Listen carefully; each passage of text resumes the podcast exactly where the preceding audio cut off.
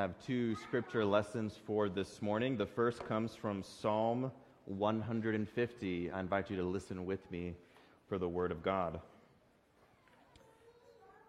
Praise the Lord. Praise God in His sanctuary. Praise Him in His mighty firmament. Praise Him for His mighty deeds. Praise Him according to His surpassing greatness. Praise him with trumpet sound. Praise him with lute and harp. Praise him with tambourine and dance. Praise him with strings and pipe. Praise him with clanging cymbals. Praise him with loud clashing cymbals. Let everything that breathes praise the Lord. Praise the Lord. Our gospel lesson comes from Matthew chapter 28, verses 1 through 10. I invite you to stand in body or spirit for the reading of the gospel.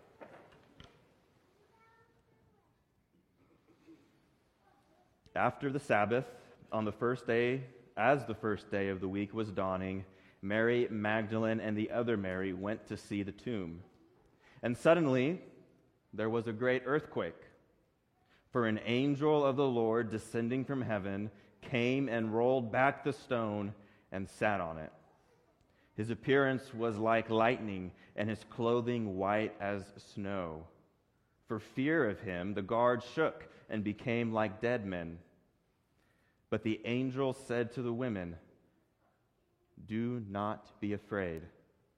I know that you are looking for Jesus, who was crucified but he is not here, for he has been raised, as he said. Come, see the place where he lay. Then go quickly and tell his disciples that he has been raised from the dead. And indeed, he is going ahead of you to Galilee. There you will see him. This is my message for you. So they left the tomb quickly with fear and great joy, and they ran to tell his disciples. Suddenly, Jesus met them and said, Greetings. And they came to him, took hold of his feet, and they worshiped him. Then Jesus said to them, Do not be afraid. Go and tell my brothers to go to Galilee. There they will see me. This is the word of God for the people of God. Thanks be to God. You may be seated.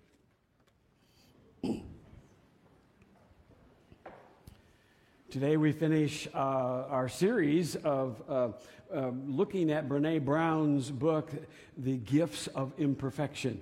And each Sunday during the Lenten season, we've taken a look at some of the different uh, guideposts that she has had and see how they relate in the context of our Christian faith. And I love the one for today because it fits for Easter so well. Cultivating laughter, song, and dance, letting go of being cool and in control. And that's exactly what happened in the main event that started this Christian faith that we're here to celebrate today.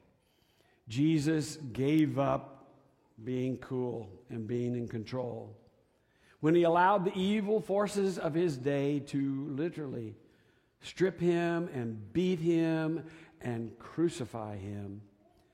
And yet, the transformation that happened in the midst of that was a powerful beginning to our faith, to the church that we know, to the scriptures that we read, and to uh, the lives that we seek to live. It's because he let go of being cool and in control that we can find resolution for those things which are out of our control. I was going to say, uh, with the baptism today, to make sure that we extend an invitation. Easter is a wonderful time uh, for baptisms and also for Holy Communion. And it's a time to celebrate the sacraments. Sacraments that help us understand that we belong to God. We usually say that baptism is for infants, children, adults, anyone who wants to experience the welcome and the belonging that God offers to God's people. In the first century AD, it was dangerous for people to worship God. It was dangerous because of the persecution. And that persecution began on the day of resurrection. Pastor Daniel read from Matthew, and he ended just before we heard what happened after the disciples left and they went to tell the others that he had risen. Well, the soldiers who had trembled in fear and, and had fallen asleep, oh man, they were in trouble. And they knew it.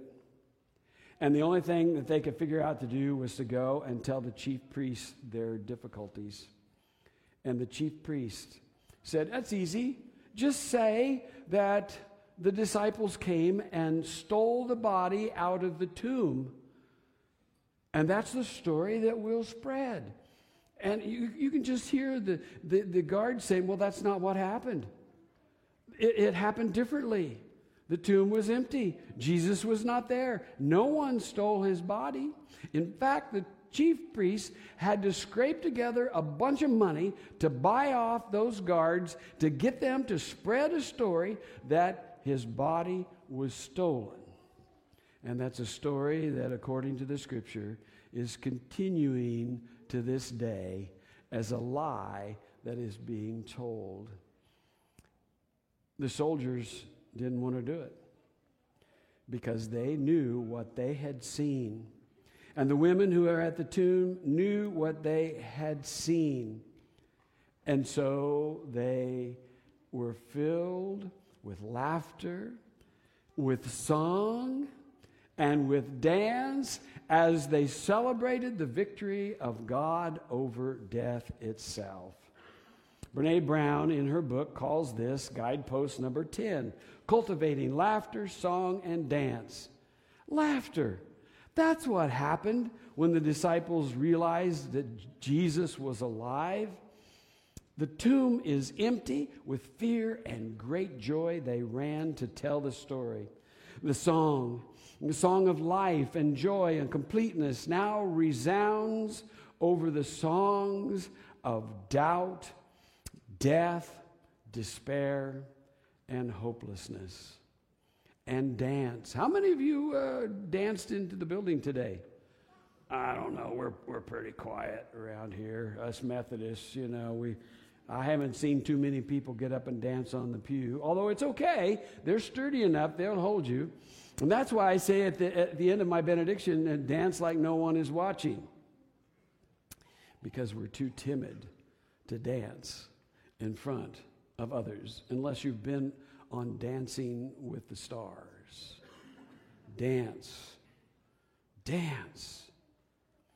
Dance like no one is watching because He is alive and we can have a spring in our step and hope in our hearts. Brene Brown writes Laughter, song, and dance create emotional and spiritual connection. They remind us of the one thing that truly matters when we're searching for comfort, celebration, inspiration, or healing. We are not alone. And that's the message that the disciples began to understand. Now, there wasn't a big crowd on that first Easter like there is right now. In fact, many of them were hiding in their home. What for the witch hunt that was going on? Because of all that had taken place, they cowered in fear.